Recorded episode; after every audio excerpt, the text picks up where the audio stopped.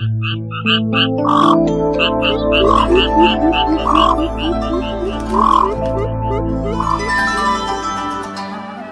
cũ cảnh xưa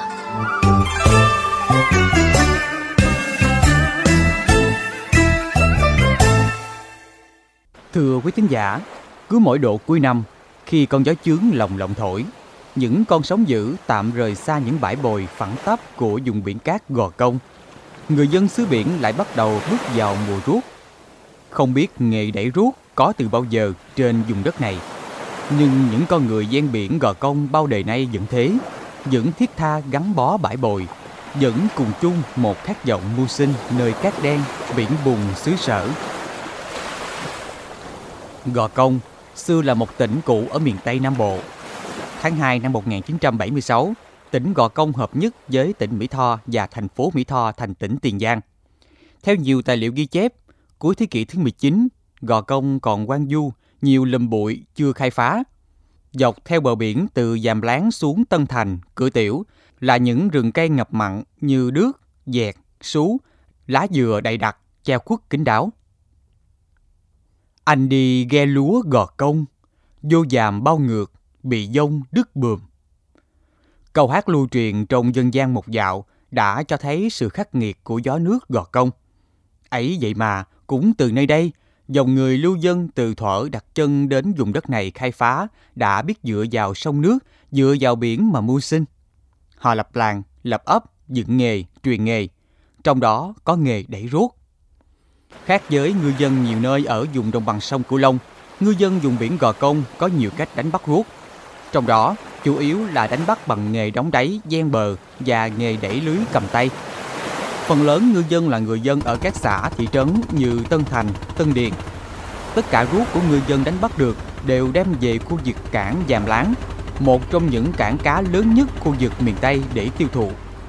Nhắc đến Giàm Láng, những cư dân cứu cựu đất Gò Công lý giải rằng Phía ngoài con rạch Cần Lộc đổ ra sông lớn xoài rạp, rồi thông ra biển có một phần nước rộng và sâu, gọi là Giàm. Cách họng Giàm một khoảng có một hà lãng, chỗ nước rộng mênh mông, với nhiều cây rừng dày đặc hai bên bờ, nên có nhiều nai đến uống nước. Vì thế, hồi xưa chỗ này còn gọi là Láng Lộc, dân địa phương gọi trại thành là Giàm Láng.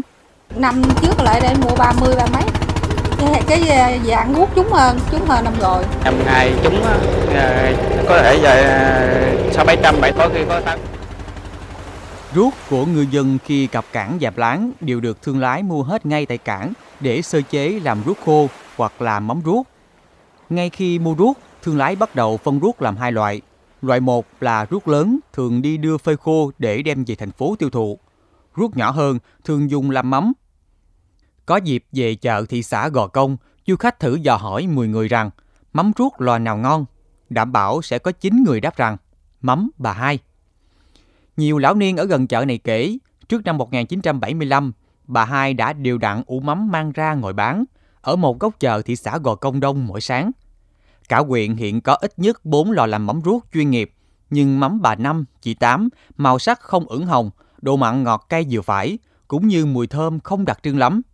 Nay bà hai đã mất, nhưng cháu ngoại bà còn giữ nghiệp. Ruốc nước lợ thì nhiều tỉnh lân cận cũng có, như Bến Tre, Sóc Trăng, Bạc Liêu. Nhưng mắm ruốc đặc sắc thì phải kể đến Gò Công. Nhiều năm qua, nghề đáy khai thác ruốc ở ngoài khơi biển cửa tiểu, cửa đại của ngư dân Gò Công đã mang lại nguồn thu nhập ổn định. Sản phẩm của nghề đáy ở đây chủ yếu là ruốc. Theo các ngư dân, dù ruốc có quanh năm, nhưng dịp cuối năm sản lượng ruốc nhiều hơn mà chất lượng cũng tốt hơn. Còn ở Giàm Láng chủ yếu là ruốc lớn, có chất lượng tốt. Mỗi ngày có từ 10 đến 15 ghe làm nghề ruốc cập cảng với sản lượng lên đến vài tấn ruốc. Hầu hết ngư dân làm nghề khai thác ruốc là ngư dân nghèo bởi nghề ruốc vất vả, giá trị kinh tế thấp hơn nhiều loại hải sản khác. Tuy nhiên, lợi thế là ruốc xuất hiện ở gian bờ biển nên chi phí đánh bắt không lớn. Ngay cả ghe nhỏ hoặc sử dụng lưới đẩy thủ công bằng tay cũng có thể khai thác được ruốc. Thời điểm sau Tết Nguyên đán, khi ruốc rộ quá nhiều, loại nhỏ cũng có thể được sử dụng chế biến làm thức ăn gia súc, gia cầm. Tại cảng Giàm Láng những ngày này luôn tấp nập những chuyến ruốc đến và đi.